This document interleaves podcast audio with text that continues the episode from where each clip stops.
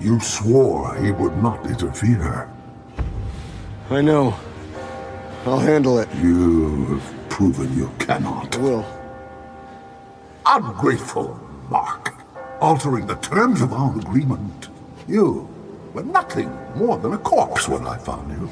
You think you own this body? it belongs to me. We'll find the scarab.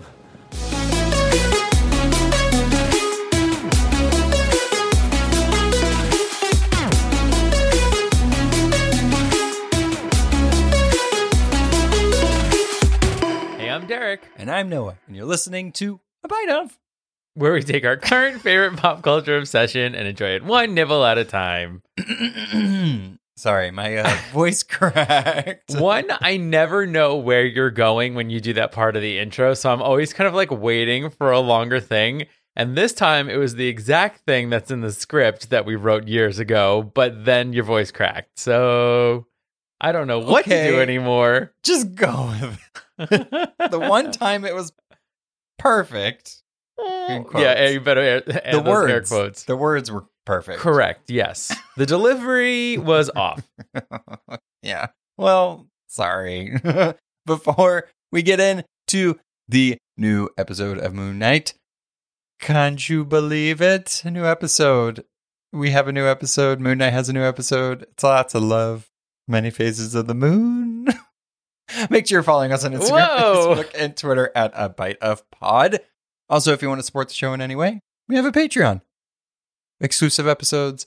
We just came out with a video of us talking about everything everywhere all at once, and also real world homecoming. Is it? No, it's the real New world. World Homecoming New Orleans. New Orleans, while also putting on an Oscar Myers baloney face mask. Yes, I enjoy this uh, segment So- that we created called Pampered Pop Culture because we're taking care of ourselves while I was. There's nothing that goes while talking about things that we like. Well, right. I wanted to make it sound snappier. That I was going to say taking care of ourselves while taking care of you, but that sounded disgusting.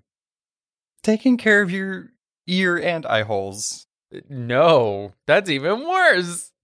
We're touching your eye holes. So yeah, if you support the show, we can touch, Touch your, your eye, holes, holes. and ear holes while we talk about pop culture. Exclusively. Wowzers. All right. Well, before we get into this newest episode of Moon Knight, as always, we have to just take a step back and refresh our minds a little bit. I know it's only been a week, but a lot can happen in a week. Indeed. So, Moon Knight Episode 1 The Goldfish Problem. Meet mild mannered Brit Stephen Grant. He wakes up every morning in his London flat chained to his bed, surrounded by sand, oh God. with a front door that has tape around the frame. He feeds his fish, R.I.P. Gus, and uh-huh. leaves a voicemail for his world traveling mother. He heads off to work at the museum gift shop. His boss, Donna, is the worst. The next morning, he wakes up in a field with a voice in his head. In this unknown European village, Ethan Hawke, I mean Arthur Harrow, leads a cult of Ammit worshipping townsfolk. He wants his scarab back, Stephen.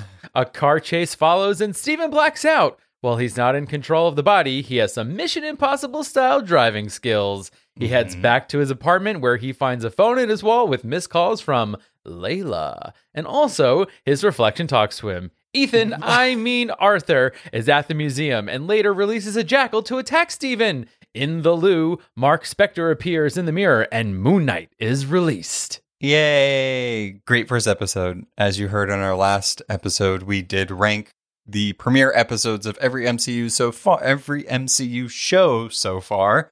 There's six of them. And Derek's still holding And number one is WandaVision. Mine, WandaVision was always the number one. It got edged out by Moon Knight, the first episode. So we'll see how we feel with the series going forward. All I have to say is WandaVision, one WandaVision. I mean, the uh, the the way that they just did new intros every time, and the amazing couple that did the theme songs and changed it with the decades slash types of shows they it's were the. Frozen couple. It's the couple who Yeah. wrote Frozen. yeah, I mean, catchy.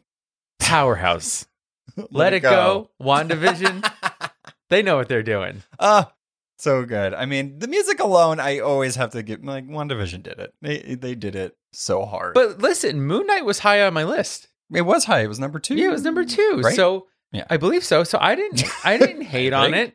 Okay. It was a whole week ago. I could barely remember. We put on uh, Instagram stories because we posted uh, our rankings, and the hilarious thing is, is that both yours and mine, we had people vote. Mm-hmm. They're like, "Whose list did you agree with?"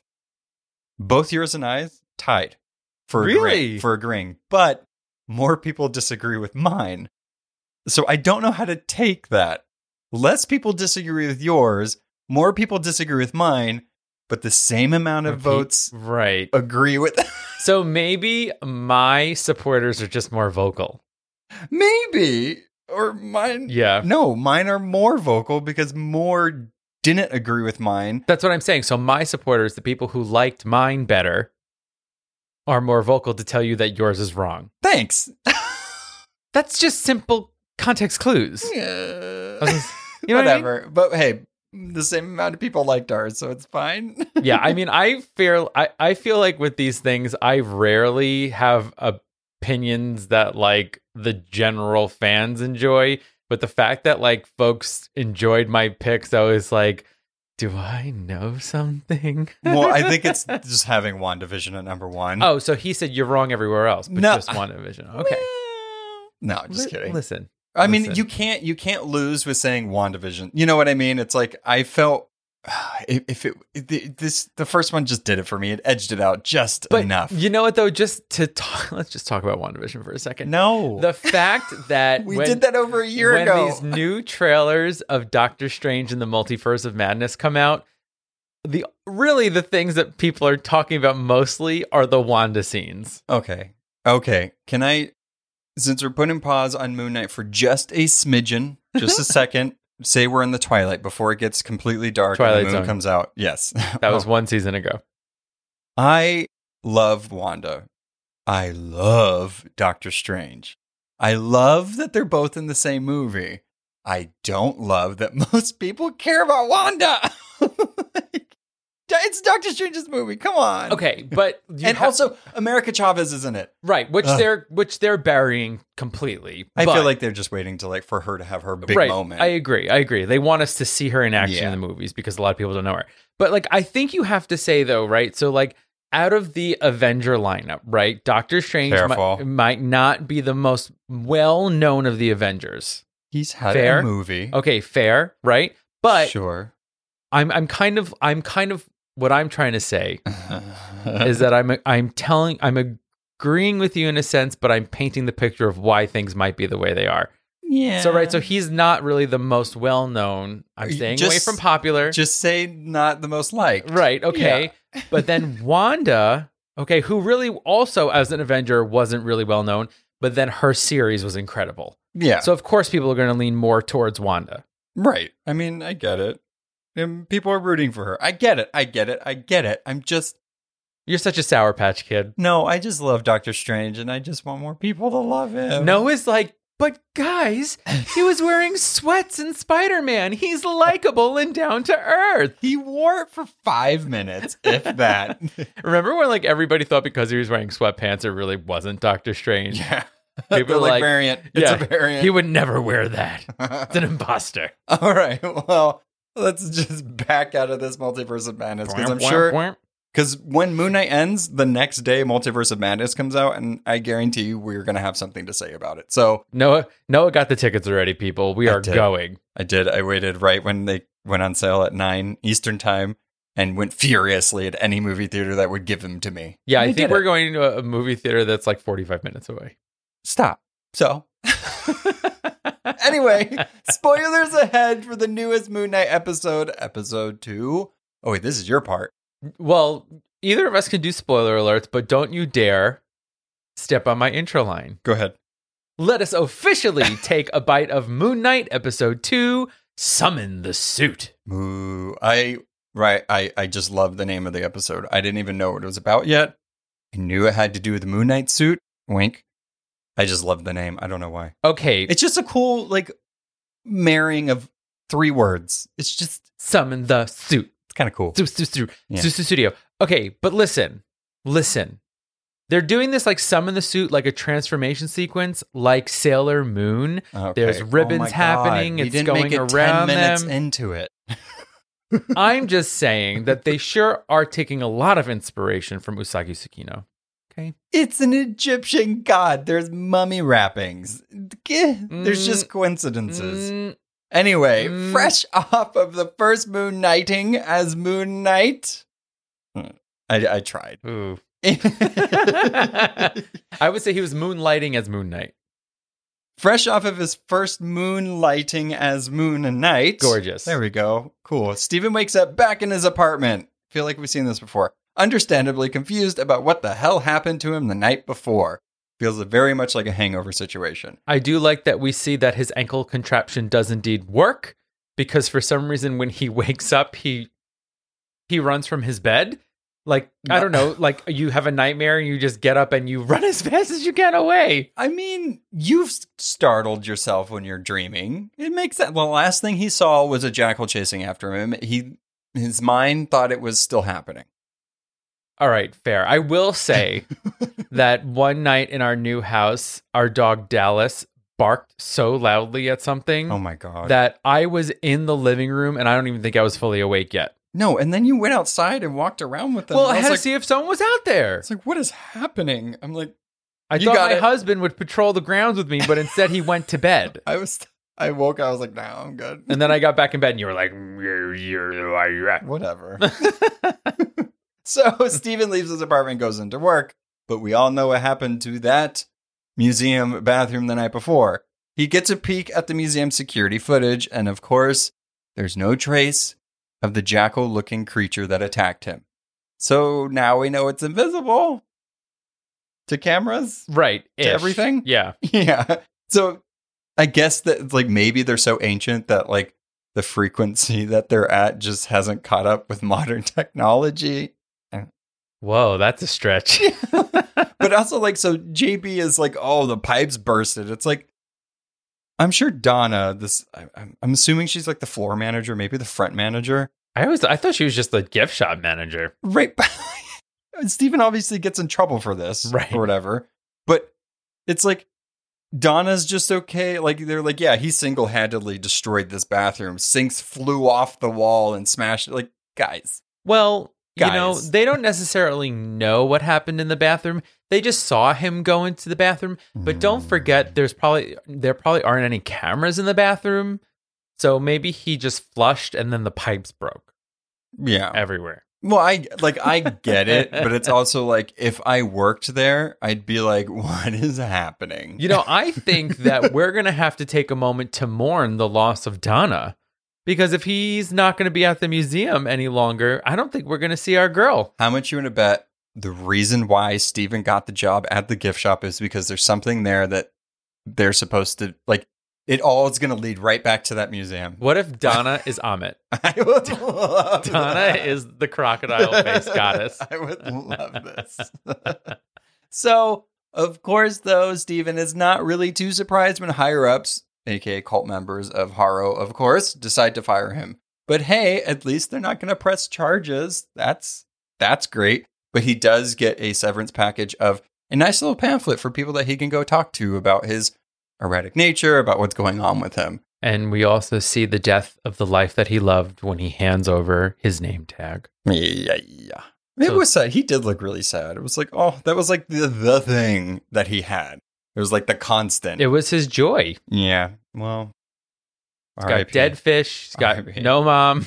He's, R.I.P. yeah. You know, so I was thinking about Gus, okay?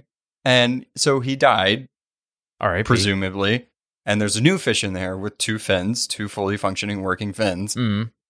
Do you think that I mean like is Mark replacing these fish multiple times? Like we don't know how long Steven has been there because we don't know if his frame of reference of time and life is correct or if his mind kind of filled in all those gaps. We don't know. hmm We don't know, but is Mark like replacing these fish constantly because he goes out on his like mercenary missions or whatever? And nobody feeds. them. Nobody feeds him, so he just replaces the fish. I guess so. And then this last time, he just didn't look close enough, and it only had one fin. Uh, Poor okay. Gus and Gus one and Gus two and Gus three and Gus four. Gus probably 10 at this point. Who knows? Oh no. Yeah. Although the engineering of that tank is pretty dang cool. it's set in the middle of a bookcase. This is pretty cool. That's cool. Has a lot of books. A lot. yeah, he loves to study Yeah. Egyptian things. history. Yeah, What? Things. Oh, I thought you said fins. I was like, no oh. things. no, not Gus. Not I was also thinking about um, Steven's accent because it, it- it's obviously a choice. It's obviously a choice for them to do it in the show. Mm. And we know from what we know in our Before You Watch Moon Knight episode that Mark is like the OG, I would say. And then there's the alters, being Steven as one of the alters. And if my theory, I keep going with this, if my theory is that whatever happened, whatever thing that made the DID really come out or begin or whatever, and then it's like that's when Steven started and he thinks that, you know, whatever. Mhm. I mean, do you, it's he's American. Mark is American. Regardless of it, he's doing a British accent of what you would think a British accent would be. Mhm. So that's why it's kind of off. And it Yeah. doesn't sound like the other British people that are around. So it's like an American doing a British accent. Mm. Does that make sense? Yeah, and I also feel like he did a lot of like um, bruv, bruv. This episode, Hmm. bruv, yeah, bruv, bruv, which is like such a choice.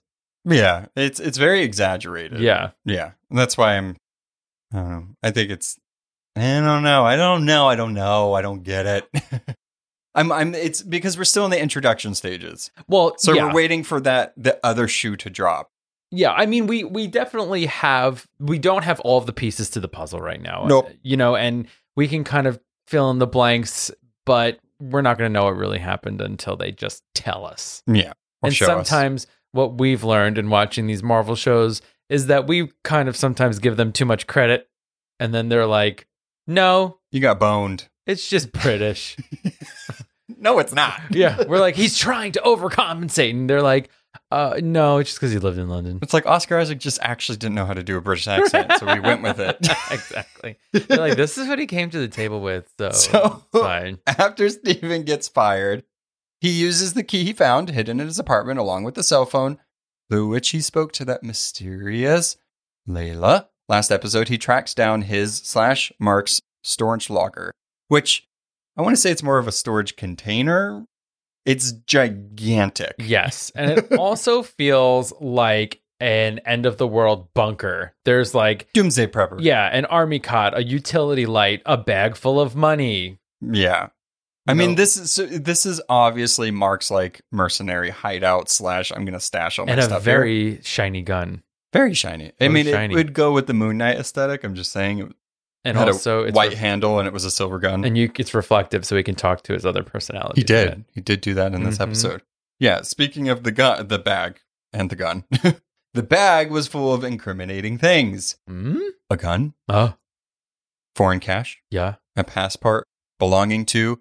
Wait for it. Mark, Mark Spector.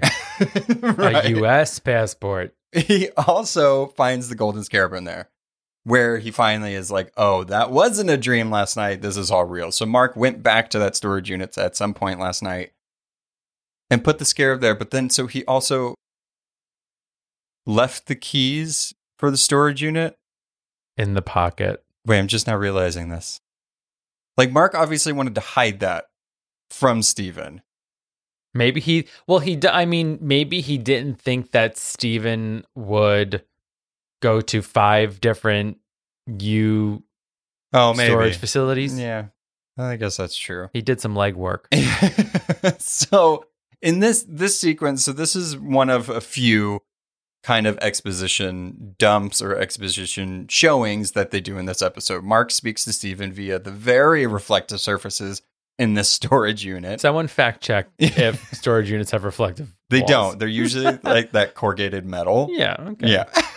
Just saying from experience. Poetic license. Yeah. Ins- Mark insists that he relinquish control of the body, but Steven isn't having it. I like when he says, I don't care how bloody handsome you are. Steven saying to himself. And he asks him, Tell me what you are. So this is the most direct introduction to Mark that we've had thus far in the show. And here are a few things that we learned about good old Mark Spector Hit just it. in this one conversation. Mark was once part of a team of mercenaries who executed a group of archaeolo- archaeologists, archaeologists Mark serves the Egyptian god of the moon, Khonshu, as his avatar on Earth. He is tasked with protecting the vulnerable and carrying out Khonshu's justice, which he says very interestingly. He is also paying off a debt that he owes Khonshu for saving his life. Again, going back to the whole, he died. Mhm. We'll find out about it in some point.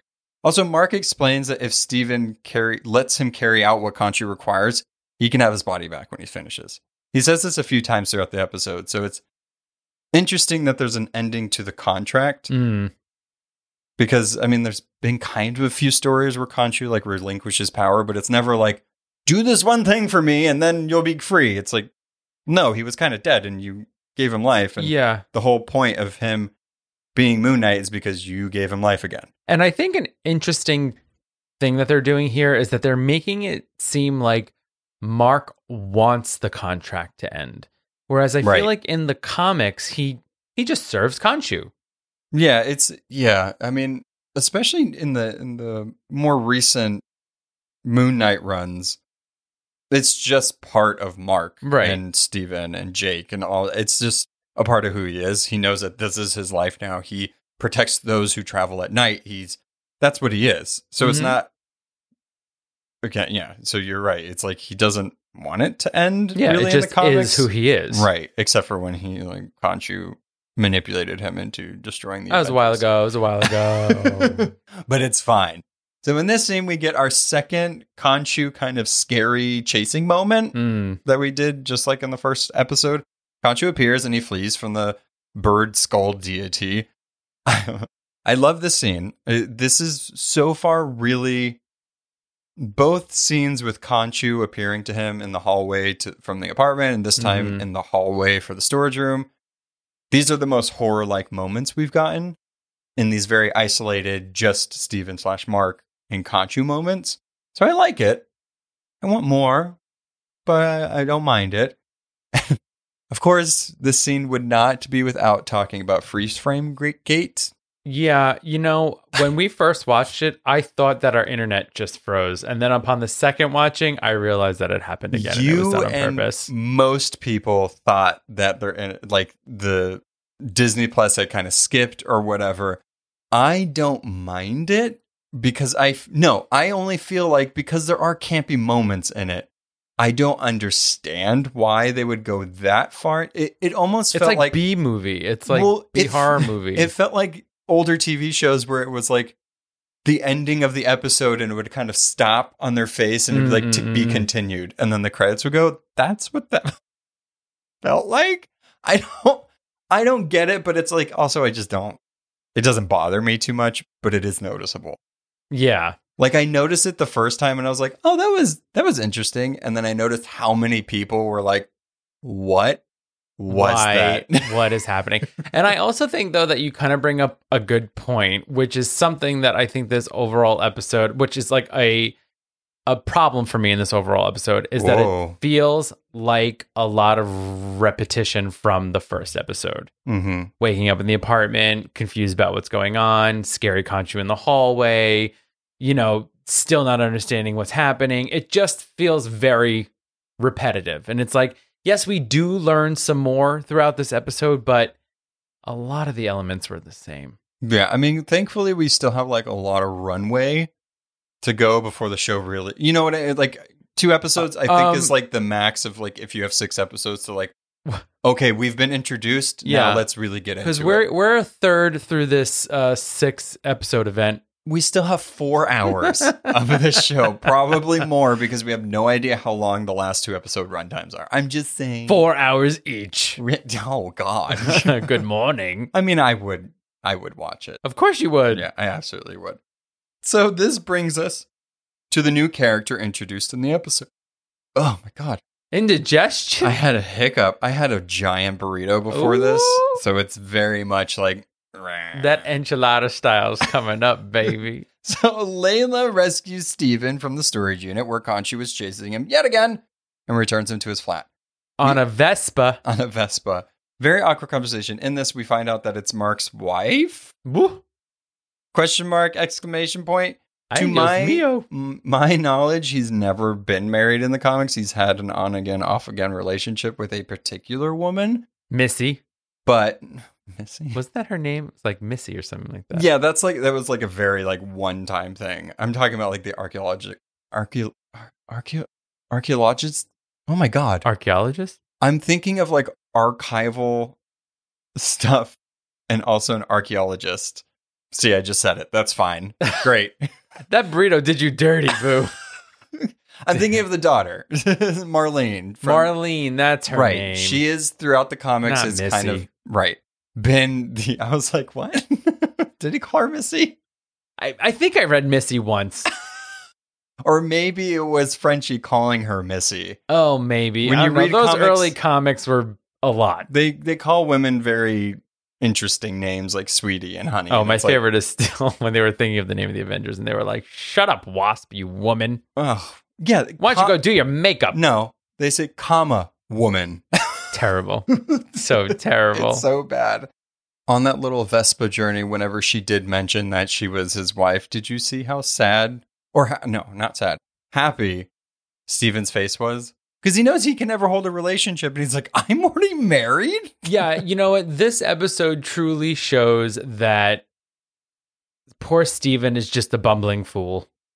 Man, He just wants to have a normal life and he can't. He tries. He tries. She, I, I want to say that this character, so who is Layla? Again, she does not exist in the comics. I do feel like she's like a new character, but based off of the Marlene Yeah, agreed. character. So, you know, I, I think it's fine. I, I don't think Marlene really wasn't that big of a deal, and she really hasn't been in the comics for a very long time. So, I'm all for it. It's not like a Mary Jane or Lois Lane, you know, where it's like that's a titular Well, love interest to the character. She, I mean, she is around. She's in the first ones, and then is it what's the one? Is it Lemire's run when he's in the mental hospital when he's being held captive there? yeah, no, she's around. Yeah, she's just not always his love interest. Uh, she's a supporting character to Mhm. him, but she's not always a love interest. Mm, It's very mm. on and off. It, it's not. It's like you. You kind of wouldn't. Again, it wouldn't be a Lois Lane or a Mary Jane. It's just not synonymous with the character. It could be. Lois Lane, Mary Jane, Marlene. It doesn't rhyme, so See- it can't be. What? I was like, is there a song with both of their names in it? There is now. No, there's not. It is interesting too that Layla knows that her husband, maybe soon to be ex husband, is a vigilante hero with a magic suit, but doesn't know about his DID. So that's interesting. Well, she only knows Mark Well, right. and his Sailor Moon like capabilities. But if ignoring, if you that's the, I'm just I'm just trying to figure out the timeline. I'm trying to figure out when Steven started or if he always started. Do you know what I mean? Because they went on adventures. They were hunting for the golden scarab together. Mm.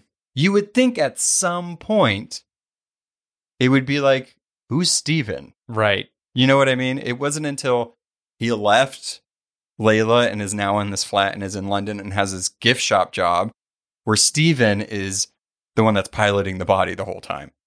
That's why I'm trying to figure it out because he was Moon Knight with her. So it wasn't like, oh, he became Moon Knight and then the right. DID came about. You know what I mean? Yeah. I'm just trying to like pinpoint all that. Not that it really matters, but it's like it's Well- an interesting way to tell the story. Yeah, I think as viewers, we want to know a timeline and know when things happen. So I understand you trying to figure it out. I don't know if we're going to get any answers, but I appreciate you trying to uh, piece it together. Thanks. so this episode does set out to do and to tell us very specific things to kind of get him out of the way to move along the story. And that's why I give this episode mostly a pass for what you were saying about how it feels a little repetitive from the last one, just because they're just getting the story out Mm-hmm. and trying to make it as entertaining as possible mm-hmm. you know, Mark stressed relationship with Layla subverts one of the most tiresome tropes. I have to point this out.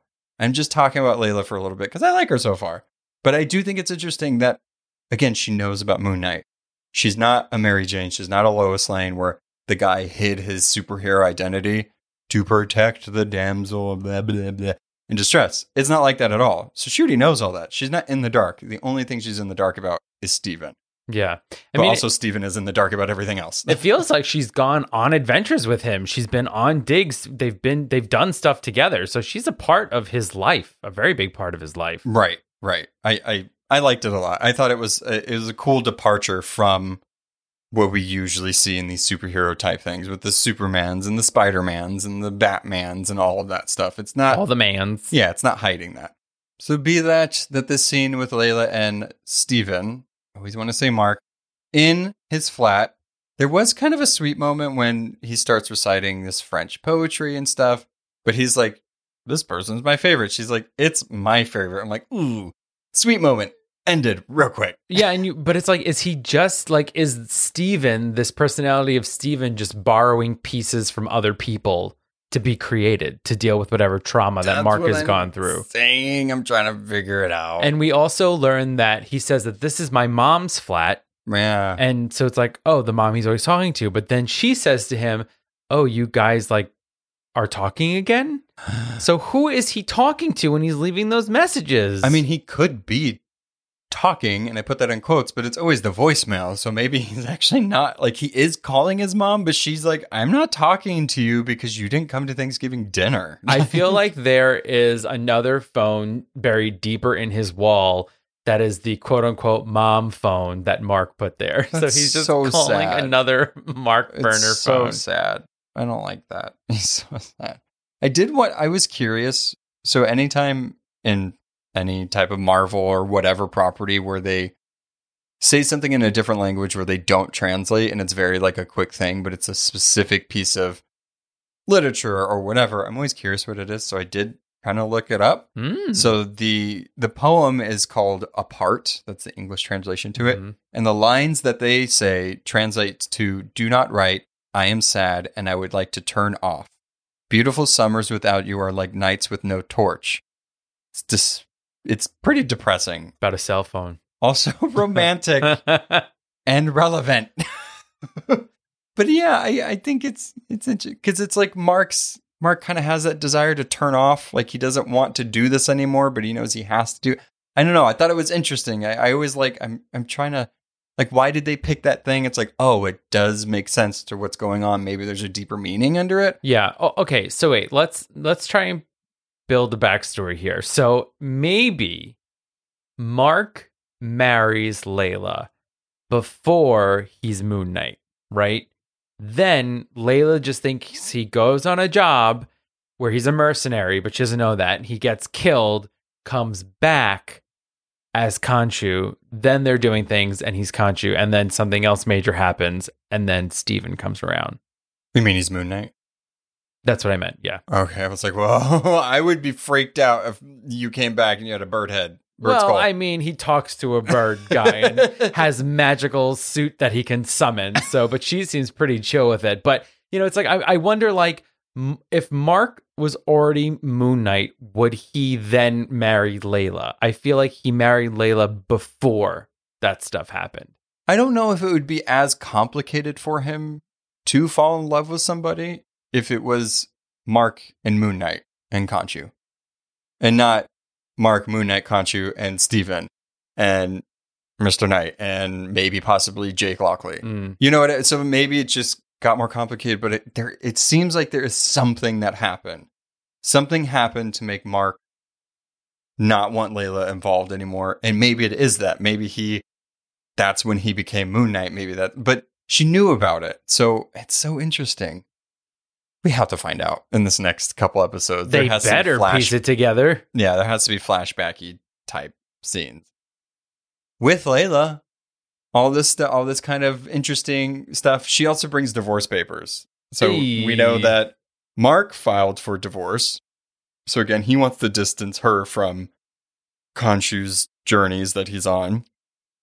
And of course, Steven's upset about that. He's no, like, Steven I wants would- is the love. "I would never divorce you." It's like, Ah. okay, chill just a little bit, Steven. You've known her for maybe fifteen minutes. He's like, you speak French, I speak French. We both have the same favorite poet. Yeah, we rode on a Vespa together. We have to stay together forever. During the scene, Mark keeps appearing in him and to him in reflective surfaces. I will say that London and this entire show has so many reflective surfaces. It is fine because that's how you have to talk to each other. But But is it yes, it's fine. Is it? Can it just be on any wall? Can it just No, be in his what? mind? Why does it have to be in a reflection?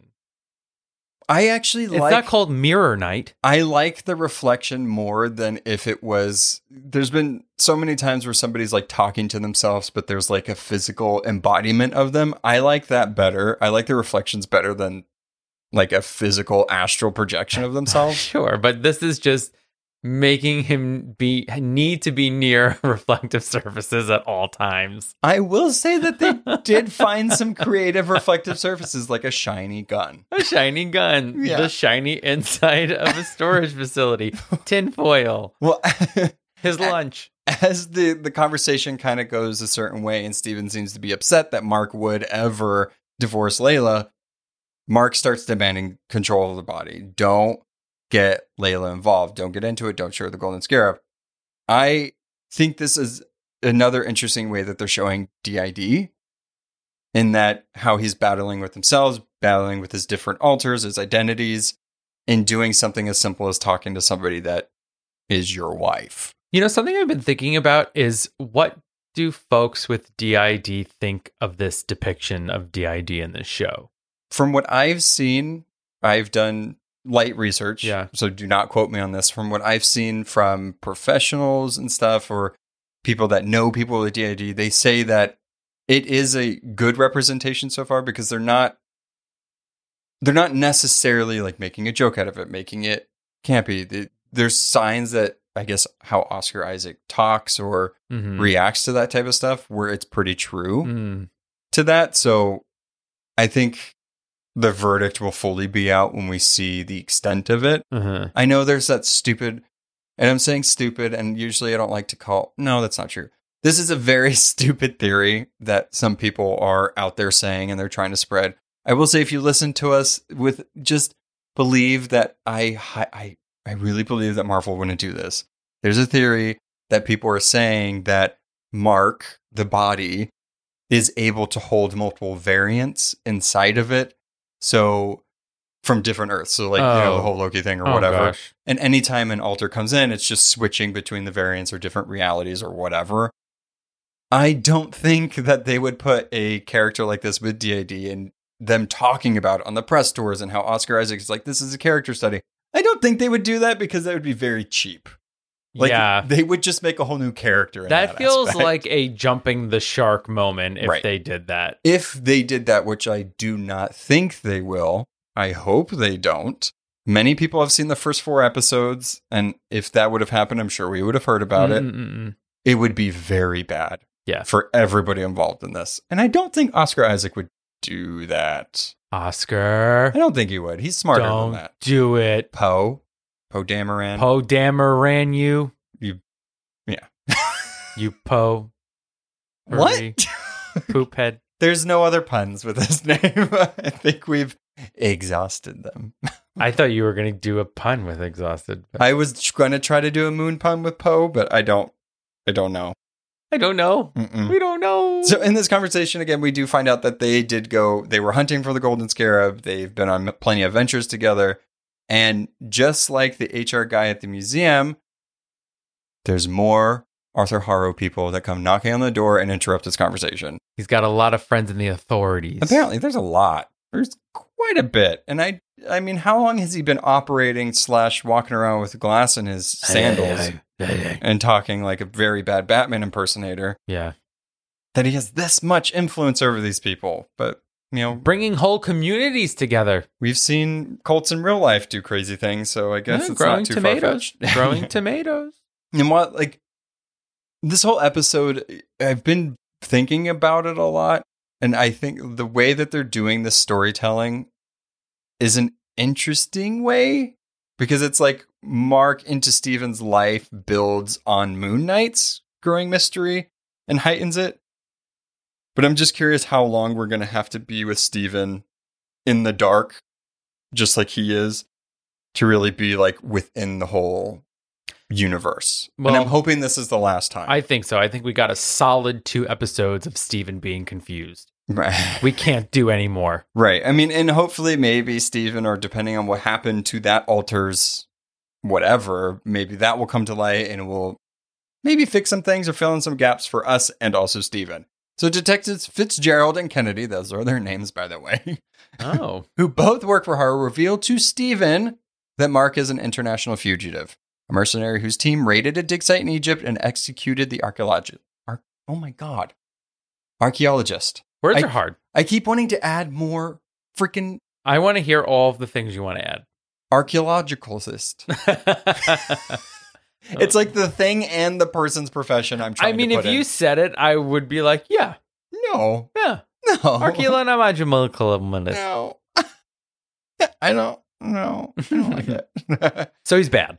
yeah, and so I mean, this is this is what this is the interesting part about this is that in Layla's conversation and this, it very much seems that Mark, outside of his mercenary skills, he doesn't have the power unless he has the suit. Does that make sense?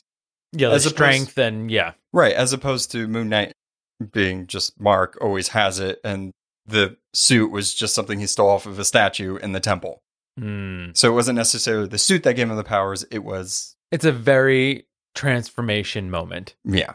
Yeah. So welcome to Harrow's Town. Come on, guys. Too soon. No. I this what? So they, So just north of London lies a little town where people leave their doors unlocked and Ethan Hawke leads a cult. yeah. yeah, I do have to say I don't know how far they drove out of London, but this is obviously where because you were confused with everybody else when Ethan Hawke without any words introduces himself with putting glass in his shoes, hmm but he walks out of this building which we saw Right. in this town with those like crescent moon. which Walls. is European because they're in Europe, but I guess he was there and it's like what? Yeah, and I just am confused. Does he have multiple complexes? Because in the first episode, uh, Steven wakes up in a place that looks like the Alps, Because he's in the Alps. but all the cult members are also there. But then they're also living in this other place just outside of London. Well, that's what I'm saying. He has multiple compounds. He also has multiple followers. So, how long has he been in operation? Unless Ammit has just been influencing people. But we found out in this conversation that it's like he's her first avatar. I don't know. he seems a little old. He could be have done it for a while. Well, no, we we all know that we can never forgive the hair or whatever they're trying to do with that look, and also the voice. Why the voice, Ethan Hawke? He's, he's menacing. He sounds like Devon Banks from Thirty Rock, but Oh my god. just like really bad. well, yeah. Also, yeah, yeah, yeah, yeah, it's, yeah. it's not great. And then also in this scene, him trying to speak Chinese and also use like a Spanish accent when he says Victor. Not I don't great. remember the Victor part. I remember no, that- that's when he said he's very funny. Yeah, Yeah. I mean, they, he said they have to learn three languages. I guess that, that's a requirement to be within the cult. well, you have to be able to go all over the world and get more followers for Ammit. Yeah. so Harrow tries to win over Steven in a way and drown out Khonshu during this whole walkabout in his his compound village and trying to get him on his side and really trying to figure out what is going on with Steven. Harrow reveals that he was Khonshu's former avatar. I don't believe that, but whatever. And that Khonshu has been banished by the other gods.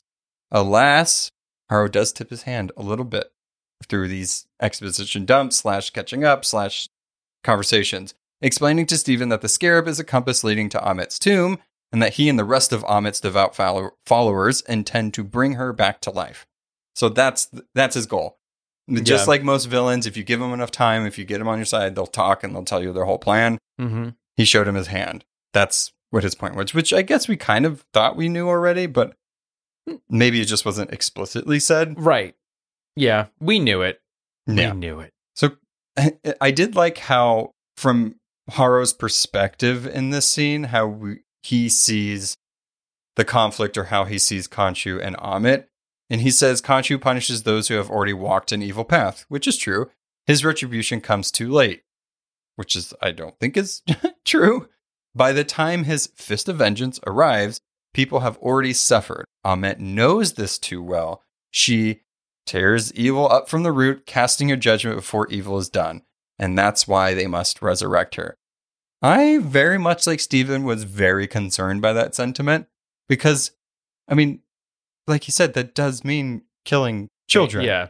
That does mean killing people over thoughts that you might have had. Everybody has had bad thoughts. Yeah, he admits he wanted to kill Donna. Yeah, I mean, who hasn't had bad thoughts? You know, it's interesting. It's kind of like it's it's two prongs of the same branch in a sense where like Khonshu is like, I'm the fist of justice. I bring justice. And Ammit's like, I kill evil before it's evil. It's like It's Minority Report. That's exactly. They're on the same mission, but like they just do it differently. Like one waits until the evil happens and the other one doesn't. at birth. Right. Just Exactly. test them now. So, but yeah, it's definitely Minority Report, and it's this this this philosophical conversation that they're having is the entire plot of Minority Report. Yeah, that's yeah, that's very true. Where's Tom Cruise? right, exactly. I mean, He's Ethan Hawke-. If there was a seven degrees of Kevin Bacon, we could very much connect Tom Cruise to this just through Ke- Ethan Hawke. I was going to say Kevin Bacon, which hmm. looks a lot like Ethan Hawke now. Agreed. Agreed. Whoa, we found that out. but I did like in this line where once, you know, it seems that like he doesn't have the golden scarab on him and he's not able to just easily hand it up. You see Harrow kind of get a little frustrated and he was like, he's like, you know, hand it over, Steven, hand it over, Steven. And you see all of his members start standing up because they're obviously about to either fight or overpower Steven. But I did like that Steven in his conversation with him and he's like, whoa, whoa, whoa, whoa, you know, I draw the line at child murder, Yeah. which is great. I love that we know Steven's line. Steven. So, as the scarab is the compass to Ammit's tomb, Steven is the moral compass of the Moon Knight family. Well, speaking speaking of moral morality, I think that this is the moral debate of the entire show. What we just talked about, Minority Report, you know, taking out evil before it even starts, or waiting until something is acted upon to then have proper justice. I feel like this that is the moral debate through the entire thing. Are you team crocodile face or are you team bird face? Team Khonshu, team Ammit. I mean, I like the name Ammit better, and I don't know. At least he's not killing children, so that's good. Yeah, and also Yeah, like Khonshu is Khonshu is also like sort of funny in this depiction. Like I like when he when Steven first gets out of the car and is talking to Arthur and he's just going, kill him. yeah. Like what does he say? He says like Crushes wind crush his pipe. windpipe. it's pretty funny. It is. Pretty I like it. That's why, like, I, I think I'm. I had I'm team comedy.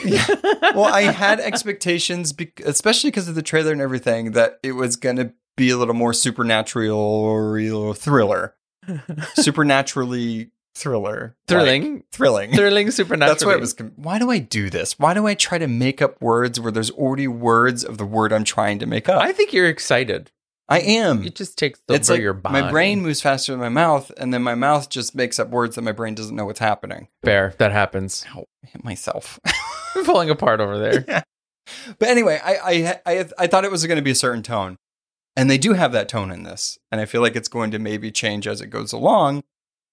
But the like humor, the very few times it has has had humor, and the kind of campiness of it does throw me off a bit. I like it, like that moment where it's like crushes windpipe. It's like I feel like the campiness mainly comes from Khonshu.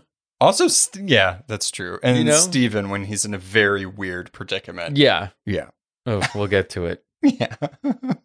he, Harrow asks Steven if Khonshu chooses him as an avatar because of his mind is so easy to break, or it was already broken. Oh, And too Steven, far. Steven says, I'm not broken. I was like, oh my God. Arthur is a bad dude. yeah, he's manipulative He's as heck. showing his hands so he's trying to be like that cool mayor, but then he's also like a kingpin he's literally Terrible. a cult leader. Right.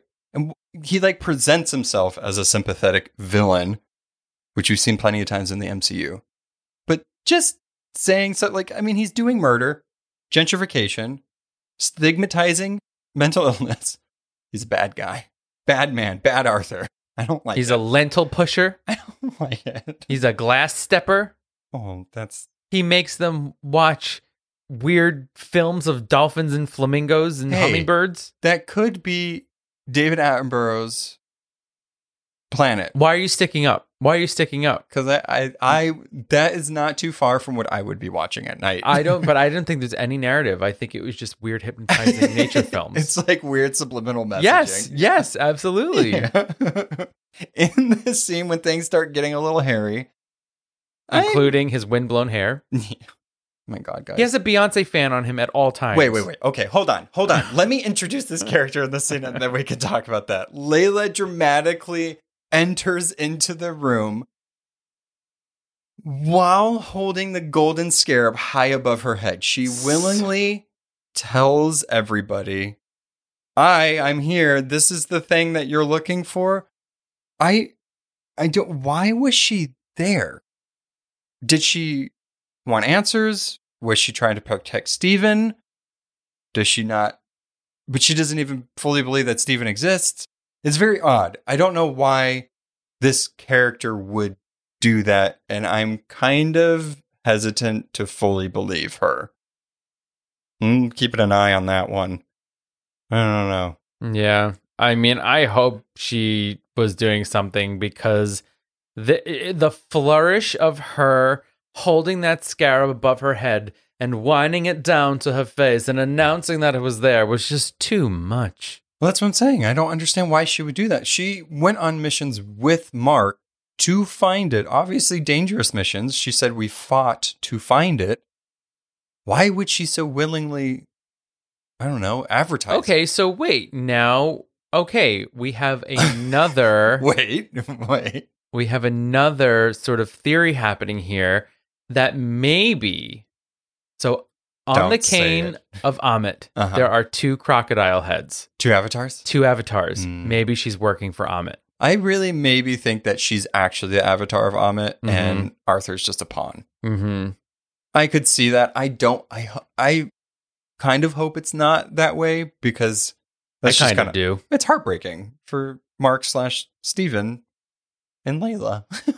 you know, I don't know. Layla's really Yeah. evil. No, I don't want that. But in this scene, when she does announce it, for some reason, that also summons just wind around Ethan Hawke's hair. Just the hair. The wispy strands of hair are blowing. Nobody else's hair is I was just gonna say, I looked at everyone else in the room. There was at least thirty people in the well, room. it also goes to Layla and Steven. no other No. wind. no one else's hair was moving. It's the power of Ammit. Okay. Weird choice, guys. Weird choice. It was dramatic. Stop bringing more The- attention to the hair. The entire scene was very dramatic. I didn't mind it, but it was also very confusing. It was like playing on like the mummy movies. Yeah. Like that level of like camp action. Yeah, right. And I I don't mind it. I just don't expect it. But what You know what I mean? Okay, so we uh, we we keep saying or they keep saying the world keeps saying this is a tonal shift, but what is the tone that they're shifting Oh, no. to? Maturity.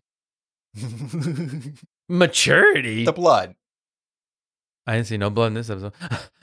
There was there was sand. there was blood. Was there blood?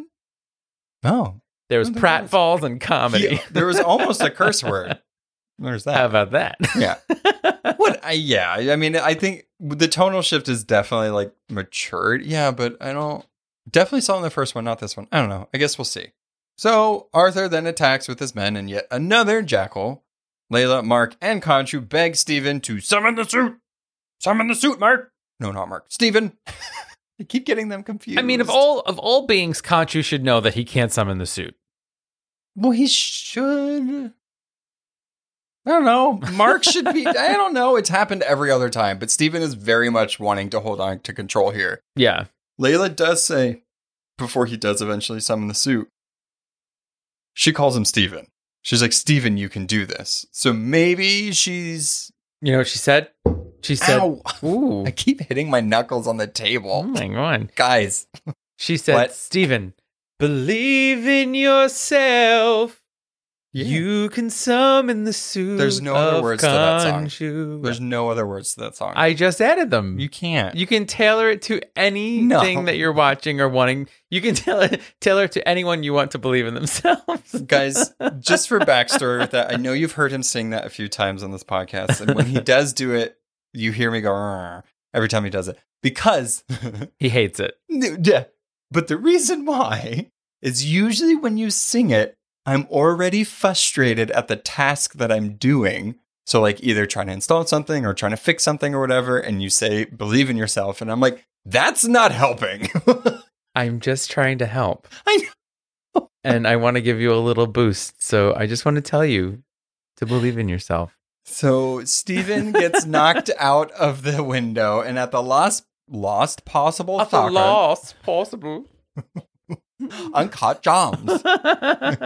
Steven is falling, is falling to his death. He summons the suit, just not the one that anybody was expecting. what? Instead of landing on his feet wearing the ceremonial armor of Khonshu's temple, Steven transforms into the psycho Colonel Sanders. Best line of the entire thing. Mark characterizes his body mate's badass form.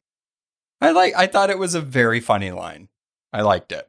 While Steven's new look has yet to receive a name we all know, and if you did listen to her before you watch Moon Knight, you know that this is Mr. Knight. This is well, this is the suit right. That's a very good point. of Mr. Knight. And before we talk about the show's liberties on the character, I just want to do a, a brief, tiny, itty bitty little reminder of Mr. Knight. On the page, Mr. Knight is another alter who is the detective. And I put that in quotes. He's very much the face, the public figure. Also, in a way like Batman, he's just more calculated and he can just detect things matter. he's better at putting pieces together. Each one of his alters typically brings a different skill to the table, and that's Mr. Knight's skill that he brings to the table. So Mhm. it's almost like a whole superhero team shares one body. Just think about that's how Moon Knight is kind Oh, of Oh, that's fun. I gotcha. You know what I mean? Mm-hmm. All right. So, in an intriguing invention to the TV series, Mr. Knight is essentially Steven's superhero identity, Yeah, while and, he, Moon Knight is Mark's. and he's like a goofball. Well, I think the only thing, and I, I, I, I think it's fine. It's I think it's fine. It's fine. I had, I had, you know, you're expecting something like you know this is the character. The poster for Mister Knight is so kind of like confident, It's confident. It's brooding. And in Right. this depiction, he's like, "Put him up. Put him up." right? And it's not Steven. The only thing I will say is that if this is Steven's superhero identity, if this is the way they're going to do it, it would make sense for Steven to be a little more confident, for him to act a little differently. It's almost like how Clark acts differently than Superman does. hmm I don't I, I the only thing that I will say against that is that it is an alter, it is an identity in the comic. So Right. essentially it's kind of like erasing a character. And also, so this is like the second character that they've completely rewritten. Steven's completely different than what Steven's supposed to be. Right. And now Mr. Knight is completely different from Yeah. what Mr. Knight is supposed to be. And from what we know, we don't think that Jack is in this. But I I looked at after we watched this episode, I looked at those character posters they came out with, Mm-hmm. and there's one where everybody assumed it was Steven. I don't know if that's Steven. I think it might be Jake. Hmm. because he has he has like this hoodie on he has it on and he has like this big watch Oh yeah, yeah, yeah. and stuff so i'm like the more i look at it i'm like is this jake yeah. are we going to get another one which is fine i mean i mean introduce all of his alters that's what this character Right. is i don't know. I'm i want to reserve judgment for mr knight until we fully see it. Some people have said well maybe mr knight hasn't fully developed yet and this is like seeing his identity being born or made or something like that which i mean i don't know if that's exactly how that works but could be. I don't know. Yeah, I don't know either. i just think that i just hope they're not afraid to introduce more identities slash alters Right. because it's too many. They're just going to be like no mark is mark and then he turns into moon knight to be a superhero And steven is steven and he turns into mr knight to be a superhero and it's like but kind of the whole intriguing and the the storylines and how he deals with everything is because there's four or five different alters inside of him. So don't know. Absolutely. Yeah. you know what I mean. I'm with you. So anyway, Mr. Knight's debut fight provides a very pretty ridiculous visual thanks to the commitment to rendering the jackal as invisible because only Steven slash Mr. Knight at this time can see the jackal.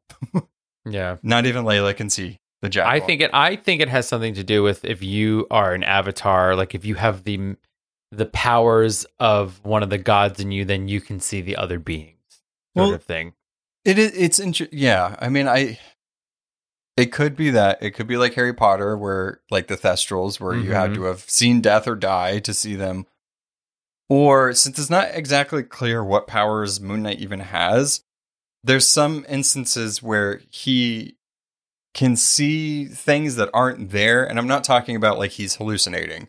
He can see like there's one, I think it's Jed MacKay, where he literally fought like an army of green ghosts that weren't actually there, but they were there. Mm.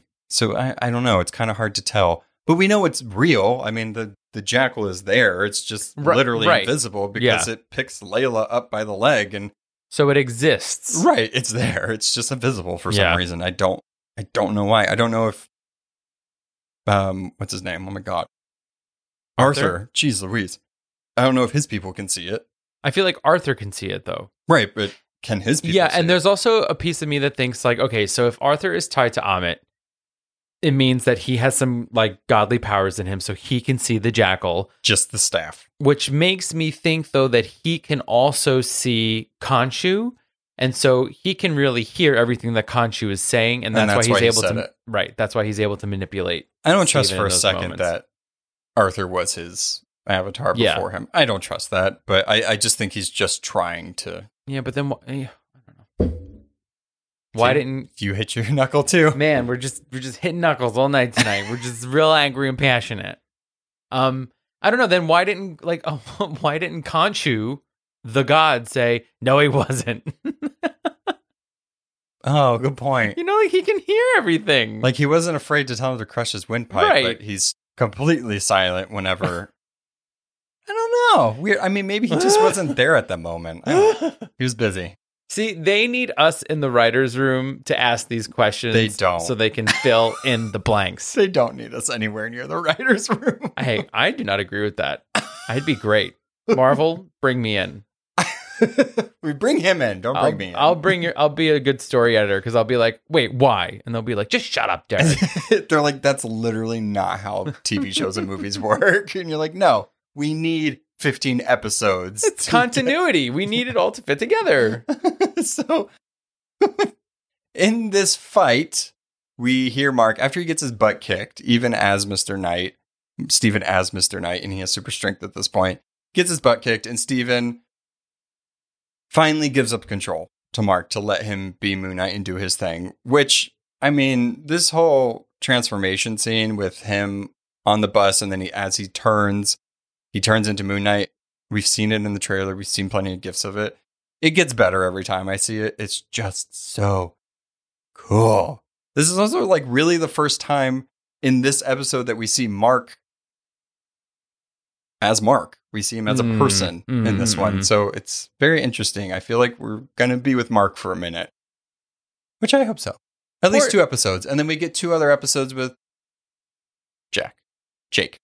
Poor Steven believed in himself for a little bit there, and he thought he could do it, Yeah. but he couldn't. Yeah. Moon Knight leads the Jackal across the rooftops to do to a more secluded area. I loved this scene so much. So much like the comics. Moon Knight on the rooftops, you know, jumping over stuff, running across bridges with the moonlight. It looks so cool. There was a really cool did you notice when he was running on top of the roof where there was a reflective surface, you saw Mr. Knight as his reflection? Oh no, that is cool. That was pretty cool. Mm, That's cool. He was in his Moon Knight form, so therefore Steven was in his Mr. Knight form. right, right. That's kind of cool. I like that. He kills the jackal by impaling it on a tiny little, tiny little steeple. hmm I didn't understand what that thing was. What was it? It had mirrors at the bottom of it. Yeah. See, again, we're stretching here. We're trying to find mirrors, so there's a pointy thing with the know. mirrors at the bottom. Well, they needed it for this next conversation. Well, if we didn't rely so much on mirrors, then we wouldn't have needed it. That's fine. Mhm. I like it visually. It just looks more convincing. The placement and the quantity of mirrors isn't, but the looks. The next time we go to London, we're going to be so surprised at the amount of mirrors that are everywhere. You know, I went to London. I was there for four days. Don't remember a mirror once. I've been to London three times. I never really remember a mirror. If we Not even any, the hotel room. Hey, if we have if we have any listeners in London, um, are there a lot of mirrors around? Can you count how many mirrors you see today Comment below. and comment below how many? By the way, nobody has video or photograph commented below. I'm just saying. Why? What did we tell them to do? We asked them for if they could do the thing with their knuckles to send us a video Oh, of it. I mean, it's okay. You don't need to. I'm just I'm just saying. Kind of weirds me out. I'm I just mean, if you can do that, you're beautiful. And so This is hands. exactly what you said in the last episode. you literally said the exact same thing. At least I'm consistent. anyway, Anyway, count the mirrors. Thank you. the conversation between Mark and Steven in this moment is intense. Mm. And again, another interesting look at how the alters are when somebody else is in control. Steven doesn't like it. no, he's like you can't can barely breathe. Yeah, even though I'm not annoyed at Steven, I, I want to see the Mark. I want to see the Moon Knight. Yeah. for the Moon Knight show. I want to see the character that I've read for years. This Steven has, you know, he's a special place. He's like, you can't help but feel bad for him. And especially when he's describing what it feels like to not be in control and that he doesn't like it in there. He can't breathe. It just, it doesn't feel right. Mhm. And Mark is like, yeah, I know. You're going to take all your willpower just to be in the reflection.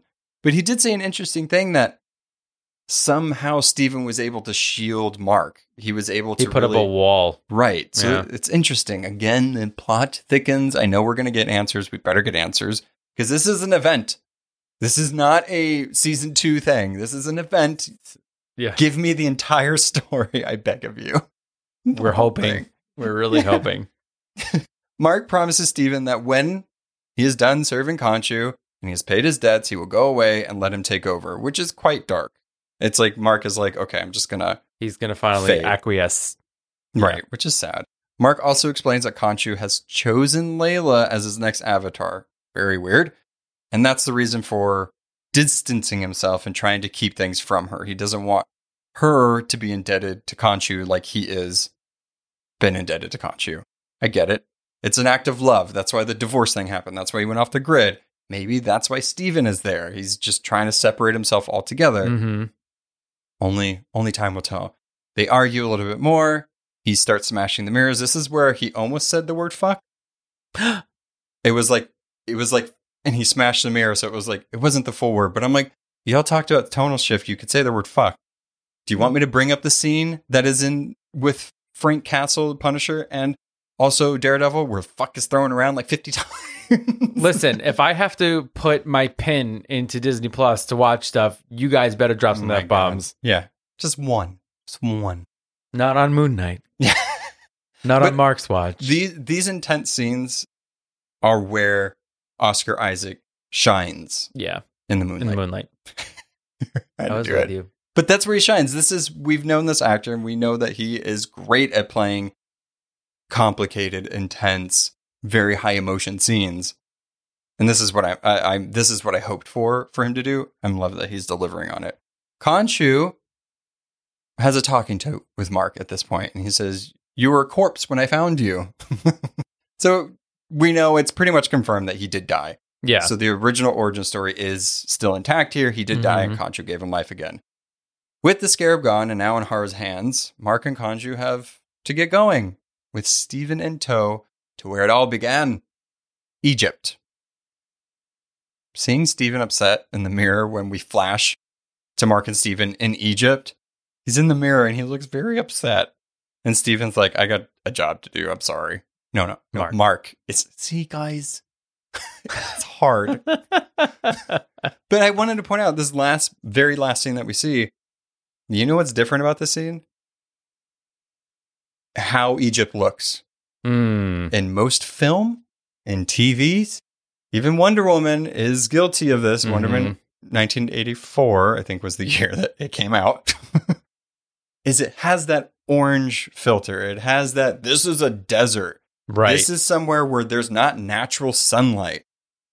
This is like one of the first times that I've seen on like a big mainstream TV show or movie or whatever where it doesn't look like that. It looks like Egypt. like a city. Yeah. it looks like a city. It's not orange filter. hmm I very much appreciated that. I Yeah. like that. I I mean, it just goes to show you that, oh, when you put people in charge of doing things like this that aren't probably, I don't know, stereotypical, they won't make something look like it's stereotypical. Yeah, and we get to experience it more in the next episode, probably because our boy's in Egypt, folks. Yeah. For real.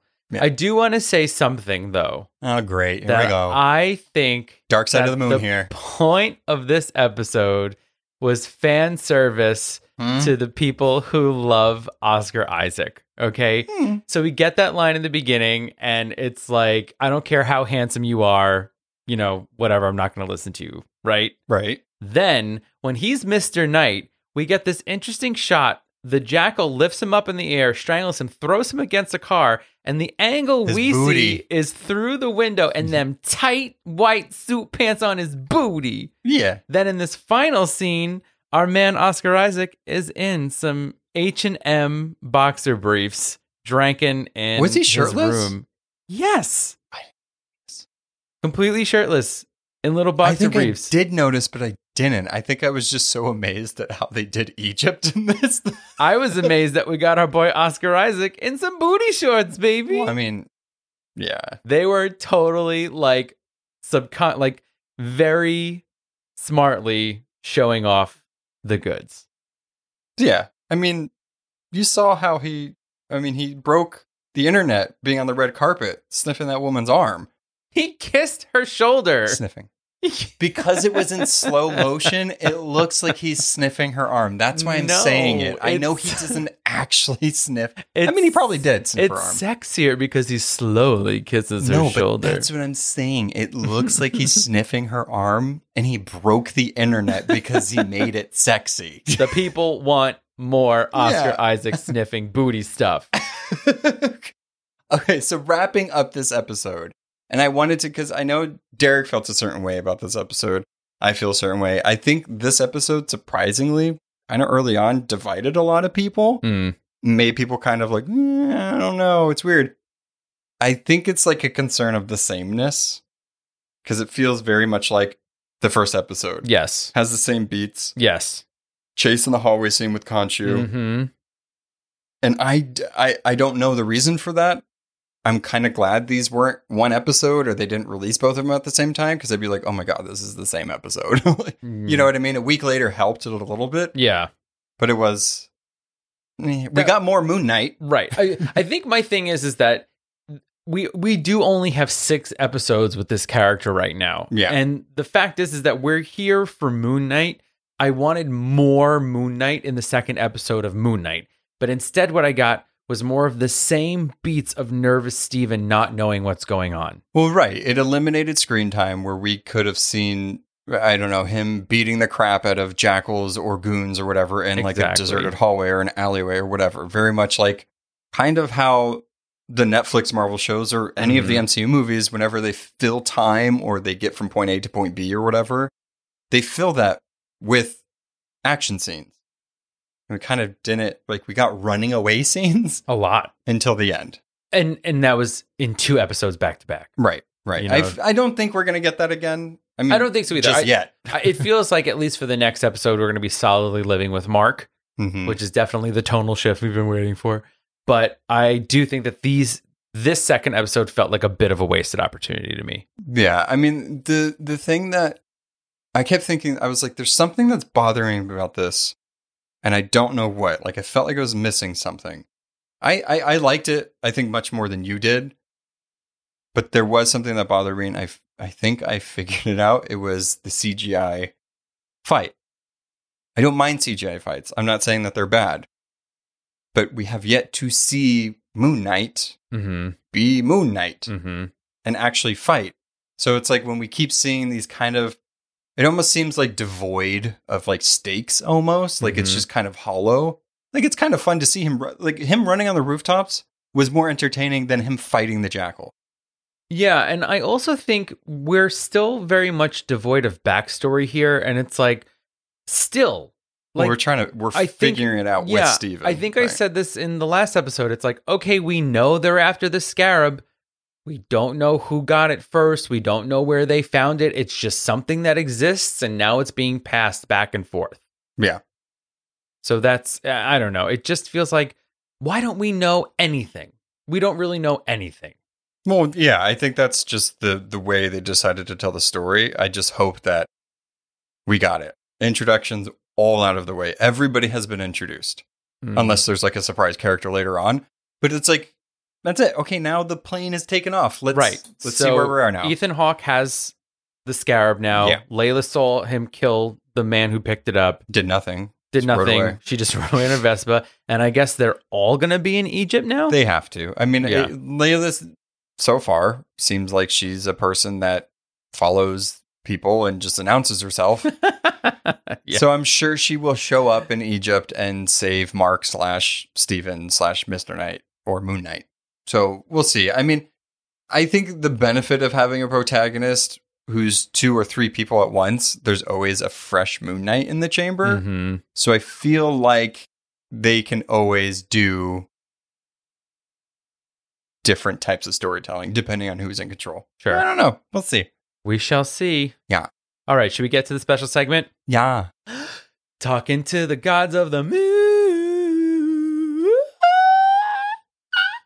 Sorry. I was a little flat and pitchy and everything wrong with singing at that moment. Okay. so, the legend of the Aztec god of the moon, Coyolxauhqui, is a brutal one.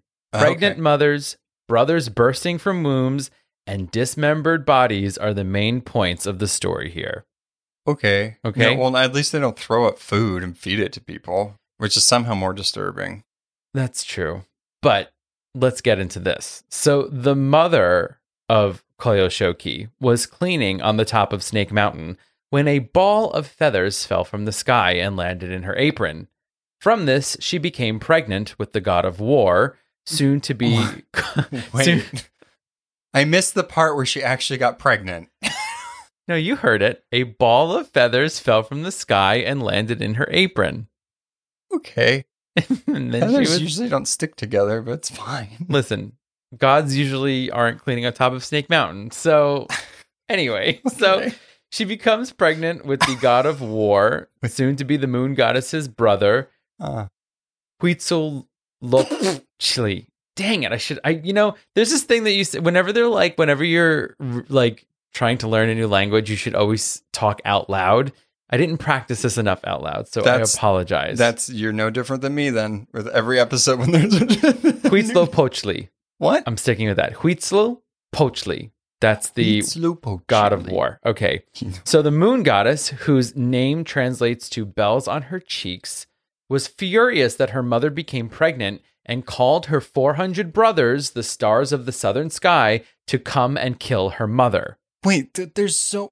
Did she get pregnant with all of them from the ball of feathers? Uh, no, no, no, no. Just only the god of war. Oh, okay. Yeah, yeah, yeah. No, I these would are her hate other to know how the four other times she well, got. no, you figure she's the goddess of the moon, so her brothers are the stars. So she calls the 400 brothers who are the stars to come and kill the mother. so as Oh. they're coming to kill I her, got it. her unborn brother explodes from his mother's womb, fully formed as the adult god of war, Wait. Uh huh. and he kills and dismembers Coyolxauhqui. Uh huh. He then throws her body down Snake Mountain, and he chucks her head up into the sky, where it then became the moon. Ew. Uh, what? So in in Is Snake Mountain in Disney World? Snake Mountain is in Mexico City. It And- just sounds like Space Mountain. That's why. Oh, it's, yeah. Um, and in archaeologists in 1978 discovered a large 10 foot disc um, at the base of where this temple was, and the Snake Mountain. di- Snake Mountain. It was actually they were excavating. I think um, the thing that I read they were excavating the basement of a bookstore in Mexico City, and they found this 10 foot disc. Oh, I was like, why was there a bookstore? because in the, middle, of nowhere. Yeah, but no, it's I the- forgot you said Mexico Yeah. City. I was like, e- excavation sites usually aren't. I was very. This whole thing is confusing me. So the disc that they found depicts the dismembered corpse of Coyolxauhqui. And in the Aztec civilization, there was a day that celebrated this deity. And on this day, a sacrifice would be made, dismembered, and then the pieces were thrown down the temple steps, much like Bells on her cheeks was in the legend. So the disc itself is really beautiful, but the story is quite gruesome. what was her real name? Bells on her cheeks. So it's Coyolxauhqui, Oh, okay, okay, okay, okay. but that okay. translates to bells on her cheeks. There's a lot of confusing names in here. I was like, wait. Yeah, and who? the disc, you should see this disc. It's pretty stellar. It's this huge 10 and a half foot disc, and it's like her main torso, and then all of her legs and arms are separated from her body. Pretty Wait, and they did that to people? Mm-hmm. How long ago did they stop? Whenever the Aztec civilization fell, I guess. I oh, that's know. right. That's right. That's right. Yeah. Okay, Yeah. Um. So yeah, that's the legend of the Aztec moon goddess. I'm sorry. You threw a ball of feathers at me, and I Never recovered. No. And I was like, where are we? When did they do this? just you got to with these myths you just have to go with it you how um okay so you Excuse me. i like how you're like talking for an hour and 15 minutes about a man who has the god of the moon in him and turns into a sailor moon-esque character and fights crime but yet you're like she got pregnant from what that doesn't make sense Uh, I think that's reasonable. Guys, comment below. That's reasonable, right? everyone's like um Probably not. no That's fine. All right, later, skaters. Ah, bye. Thanks for listening to A Bite of artwork and editing by our own Noah. Be sure to subscribe and follow us on Instagram at A Bite of Pod and on Facebook at A Bite of. If you have questions, recommendations, or just want to say hi, you can email us at a bite of pod at gmail.com. You can find us on all podcast platforms. Please be sure to rate and review to spread the word. Hope you join us next time on A Bite of. Bye.